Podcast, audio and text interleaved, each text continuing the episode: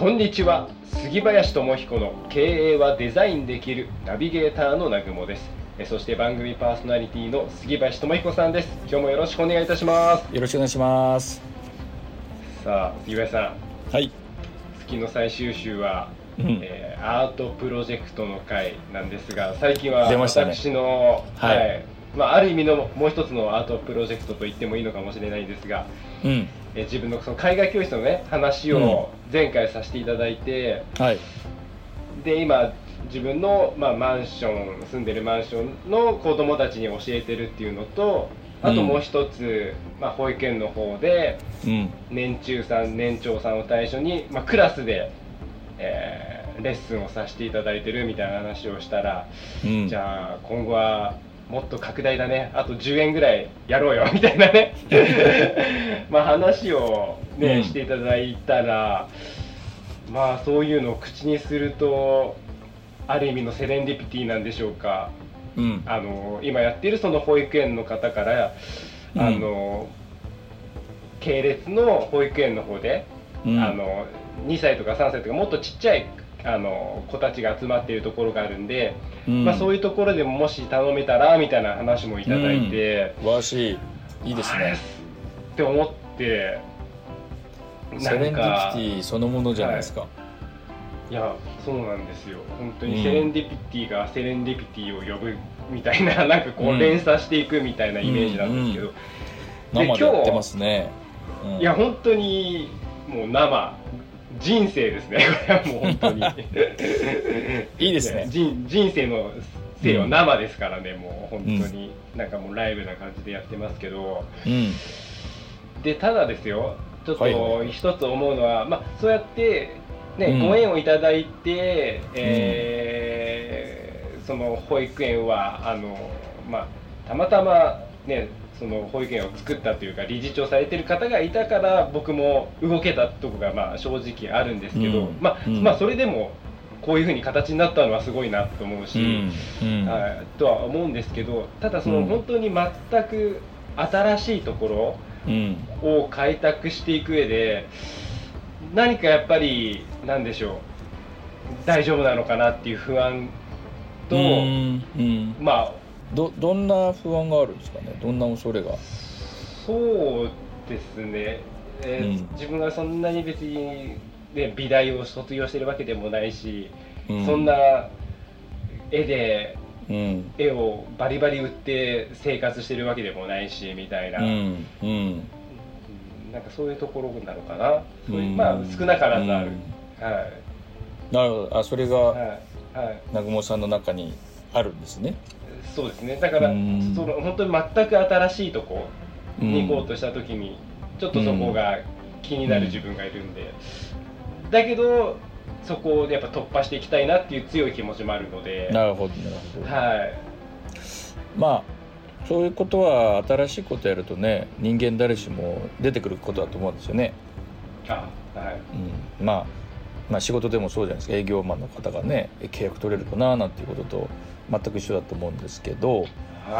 ちなみに一つ聞いてみたいなってことがあるんですけど、絵画、絵っていうものをなんだろうな、いわゆる学校を通して学んだわけでもない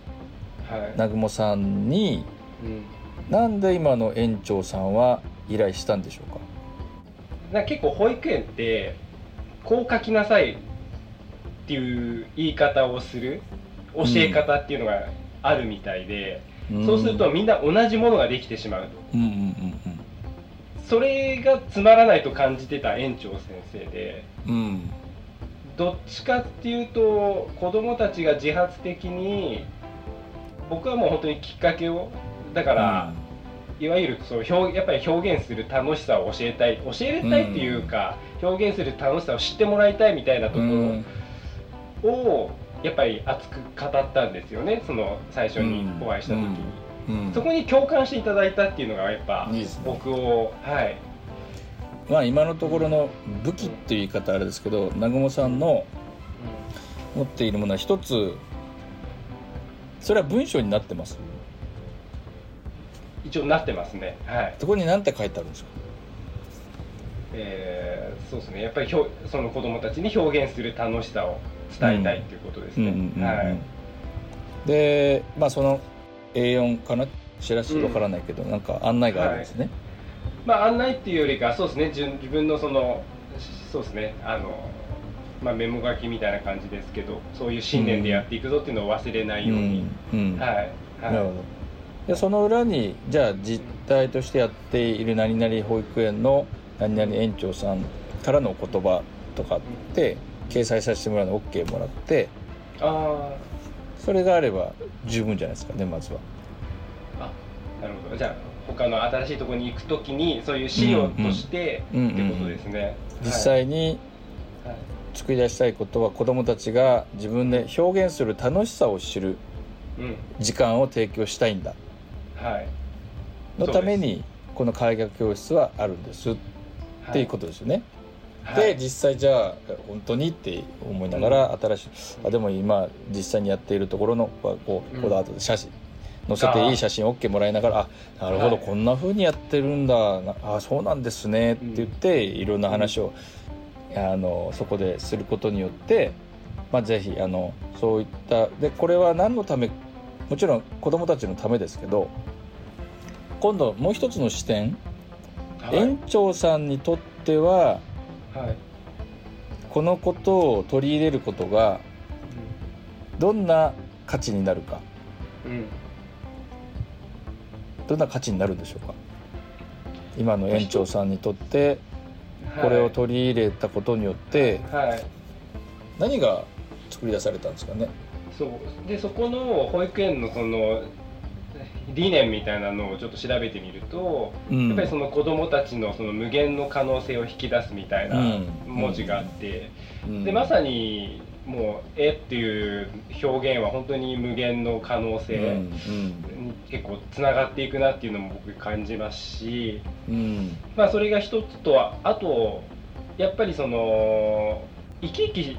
きしていると、やっぱり園児たちがその絵画教室をしている時に、で、やっぱそういう話を聞くとやっぱ親御さんも嬉しいですし、はい、で、あ、私の子供ってこういう絵も描けるんだみたいな、それも、保護者の方の声も載せるといいです。あ、はい。で、それぞれにと、もちろん採用されたの〇〇保育園の園長さんの声で、〇〇で保護者さんの声って載せて、で、自分の、まあ、作り出そうと提供す、このことが提供していることの価値、子どもたちが表現することで、もう一つは今ポイントは2つですね。自分が作り出し提供したいことで、実際取り入れたで、今度新しい人たちにとってもちろんそれは分かったと、じゃあうちにとってはそれってあなたは何を提供してくれるんですかっていうことなんですよね。で、そこにまあ解説じゃないけども、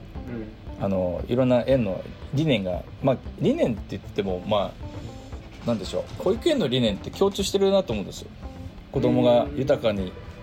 ね育っていくっていうことは、まあ、その可能性をもうどこも一緒なわけですよ。根底にはそこですよね。で、それを、大きく、まあ、無限にそのいろんな表現方法、絵っていうものを通してさらにあなたの縁の価値が十分に世の中だったりね、子どもたちだったり保護者の方に通じていくという取り入れる時の、まあ、一つ縁が得られるもの、でプラスあとは保護者さんにとってどんな価値になるかっていうことも解説でちゃんと入れる、分かってはいることなんだけど、それが A4 の多分、まあ、表と裏で1枚でいいと思うんですけど、分かっていることなんだけど、言葉化されてることで、あ、なるほど、うちが取り入れるとさらに園児が増えるんだとかね、簡単に言うと、でもただ増えるだけじゃなくて、そういうことに共感した保護者さんたち、子どもたちが来てくれるかもしれない、あ、本当にこれは価値のある仕事にどんどんなっていくのかもなってより思える、で保護者さんたちにとっても、あ、その年にね、2歳3歳4歳の時に円のこう書きなさいだけなくて、自分がシャボン玉って言ったら何を思い浮かぶって言って自分で書いてみるっていうことが、いかに大人になった時のその自己表現だったり感受性だったり時のベースを作るかっていうことの大切さっていうものをちゃんと書かれてたりとかするだけで、僕はもうその要素で取り入れない理由は なくなると思うんですけどね。でよってつきましては、まあご提案として週に1回2週間に1回なのかでフィーとしてこういうことでやっておりますと書いて、でなんだろうな、僕はもうダイレクトに電話でいいと思うんですよ。あ、そう、今それをまさに今聞こうと思ってたらありがとうございます。うん、そう、なんかそういう時ってどういうふうにアクセスするのが一番いいのかな。電話が一番いいんです。電話が一番いい。このケースの場合電話が一番いいです。 で実際そういった活動をしている当人なんですけれども、お忙しいと思いますけれども、もしよろしければ、はい、何々さんの縁の話も伺いたいですし、はい、これを採用する採用しないにたがわず、うんうん、子どもたちの活動をしているのでちょっと 30分ほどねお時間いただくことって可能でしょうかって、はい、なるほど、うん、っていうことだけでいいっていうところに、まあ10件電話してみるという、はい、その A4 の、まあ、表裏ちゃんと書いて、もしあれだったら僕がそれ 見ますから。本当にありがとうございます。だからね、前も言いましたけどリスナーの皆さんも聞いてほしいんですけどね、こういう絵とか、はい、音楽とか、はい、ことを言うと料理とか、はい、これもうね超絶ずるいコンテンツなんですよ。言ってましたね前ね、うん、否定する人がほぼいないっていう、子どもの可能性を伸ばすことに、いやそんなものはいらないっていう人はまあ普通いないですよねっていう、うん、つまり共感コンテンツって言って、うん、ものすごくそれを作り出しやすい、やっぱ食べ物は健康にこうやったら健康になりますよって料理を、うん、やりますよって言ったら、まあやる人とやらない人いるけど基本共感、まあそれはあったらいいねって思いますよね、うん、で特にそれは子供に集約されてると、だから音楽とか絵とかはまあずるいですよねっていう、うん、でそれをできたら今度はきちんとそのことを載せた Facebook ぐらいでいいと、インスタグラムでもいいんだけど、まあ、ホームページはまあでもホームページでもねちっちゃいものを作るというで、それを子供たちの顔写真入れなくて手元だけとか写真撮って、今日はこんな風だって、その思いを自分の思いだったり、あと親御さんの声だったり子供たちの声をどんどんそこに乗せていくっていうのを合わせ技でやっていくと、でそこに今度リーフレットに QR コードを乗っけとくわけですよ。そうするとそこ見ると Facebook ないインスタグラムないし、いやぜひいいねしてくださいねって言って、どんどん拡散していくっていう、今日も大変勉強になりました。ありがとうございます。生でね皆様にお伝えできることも、はい、僕は価値だと思ってるし、ね、南雲さんがこうやってねチャレンジングしてることは素晴らしく、なんだろうな、本当に新しく価値作ってることだと思うんですよね。うん、はい。これを一つ一つ大事にしながら、うん、着実にステップアップしていきたいなと思いますので、引き続き。わかりました。はい。じゃあまた生報告をね、生の、はい、ライブ報告を皆様にするようにしてみましょうか。そうですね。はい。じゃあ杉林先生、今日もありがとうございました。ありがとうございました。またよろしくお願いいたします。はい、お願いします。ありがとうございます。